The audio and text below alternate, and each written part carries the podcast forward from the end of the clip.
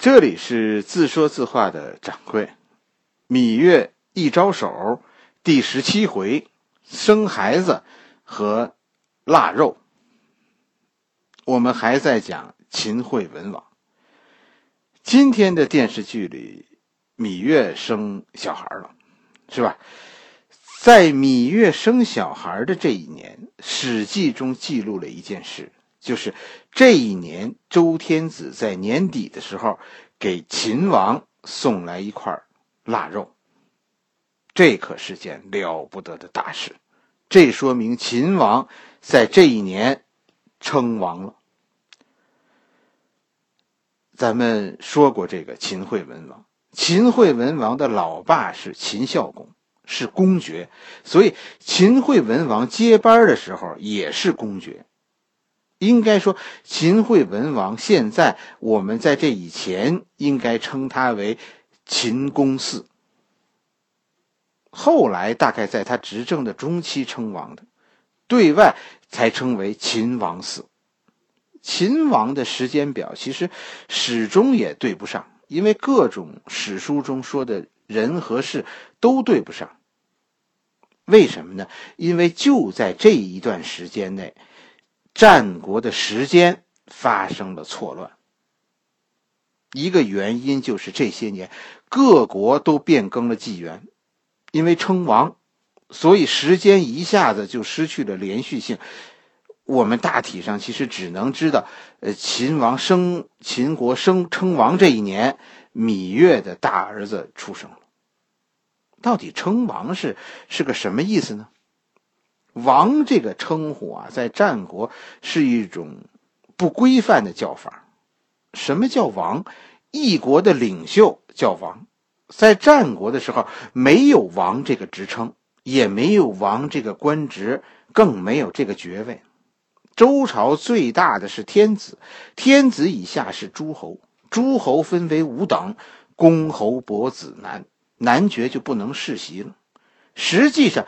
按咱们现在的说法呢，周天子是皇帝，诸侯是国王，这种体制现在还有样板。欧洲现在就是这样，你看，英国是国王，是吧？西班牙、荷兰、瑞典这些欧洲国家多数都有国王。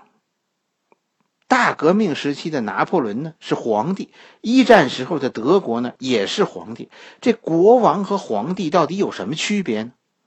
英国是国王，谁是英国眼中的皇帝呢？罗马教皇。国王和皇帝是不同的，国王是皇帝封的。战国时候的诸侯国，我们说春秋五霸、战国七雄，其实都是国王，他们有皇帝，这个皇帝就是周天子。但是，一开始这些国王并不是称王的。而是称爵位，你是公爵，你看历史书，他就叫某公；你是伯爵，哎，他就称为某伯。一开始没有王这么一个称呼，第一个称王的是楚国。楚国历史上受到北方贵族的歧视，你像北方这些诸侯，咱们知道动不动就是公爵、侯爵，是吧？最次的那也得混个伯爵。可楚国那么大。楚国只是一个子爵，公侯伯子，他是第四等。实际上，在中原贵族眼中，看不起楚国，认为他们是南蛮，是野蛮人。和你在电视剧里看到的，呃楚国是文化大大邦不同。楚国在当时，在战国，在中原人的眼中，他们是不入流。不是说他们的文化不好，是。不合潮流，不时髦，另类。楚国在公元前八百多年的时候就脱离中央，不接受天子的封爵了，而是称王，要成为独立的国家。但是，这种称王有一点私下行为的意思。楚国还是定期的去朝见周天子，大概意思就是说我这儿算自治区，但我承认。您的领导，你现在理解王爵的微妙了吧？他很含糊，他不是一个规范的说法，但就是因为不规范，所以让大家面子上都过得去。反而后来就这么着了，整个西周的后期，春秋战国，楚国一直就是称王，历代楚王不是王爵，是称王，他们独立于周天子的封爵之外，但是从不脱离周天子的国家。周天子最后没能力征服楚国，就由着他去了。中原国家称王第一次是徐州护王，是吧？中原。国家这个这个称王和楚国称王还是不同的。徐州护王就是呃齐王和魏王两个人护王。什么叫护王呢？实际上就是私下称王，是吧？咱们两个国家互相称王，我承认你，你承认我。但我们和其他国家交往，和周天子交往的时候，该怎么着还怎么着。其实这是一件很蹊跷的事情。魏国呀，当时找了几个小国，一起呢要要尊齐王为王。实际上这件事呢，发生在齐国和魏国刚刚打完仗的时候，这就是历史上的那个呃围魏救赵之战。齐国是先胜后败，魏国虽然最终算是打胜了，但损兵折将，也无力再战。咱们就说这魏国这个时候就没安好心。是吧？他劝齐国称王是要齐国犯错误，魏国在鼓动齐国犯上作乱。齐王应该是看出这个魏国的坏心了，但齐王呢，真的就很想当这个王。齐国一直以来也受到周天子的鄙视，原因就是这个现在这个齐王啊，他的齐王位子是他祖爷爷。篡位得来的，田家原来是齐国的贵族，后来壮大了，就把主人赶走了，自己做了齐王。因为他们做的这事儿不地道、不厚道，所以周天子很长一段的时间呢，不可不肯封这个齐国的新国君的爵位。最后实在无可奈何奈何了，才封他们为子爵。原来齐国是公爵，现在是子爵，这就是羞辱现在齐王的意思。你们篡位的人只能去给人家齐国的祖先当重孙子，所以齐国始终就无法融入中原贵族，他总是别别扭扭的，和谁都不亲，逮谁算计谁。齐国为什么最后不成事呢？就机关算尽，太聪明。以至于没朋友，我们北京人管这种人叫鸡贼。秦国啊，齐国呀是个大鸡贼。这一回，魏国提出要要齐王称王，齐王是很想出口恶气，露那么一回脸，所以就答应了。但齐王提出一个要求，不是魏国你建议我当王吗？这样吧，咱们俩呀都当王，咱们互王。什么叫互王呢？互王实际上，咱们说简单了，就是结盟。齐国巧妙的把这个事情的性质给转变了。原来魏国是要齐国去挑战周天子的权威，现在变成和周天子的权威无关，是吧？就是齐国和魏国，呃，咱们俩私下里签个协议，咱们就算按咱们现在的说，咱们就北约了。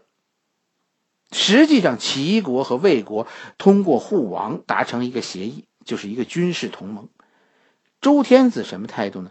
周天子在这年年底给齐国送去了腊肉。送腊肉这件事到底是什么意思？送腊肉啊，是一个古代的典故，就每年年底呢，天子要祭祀祖先。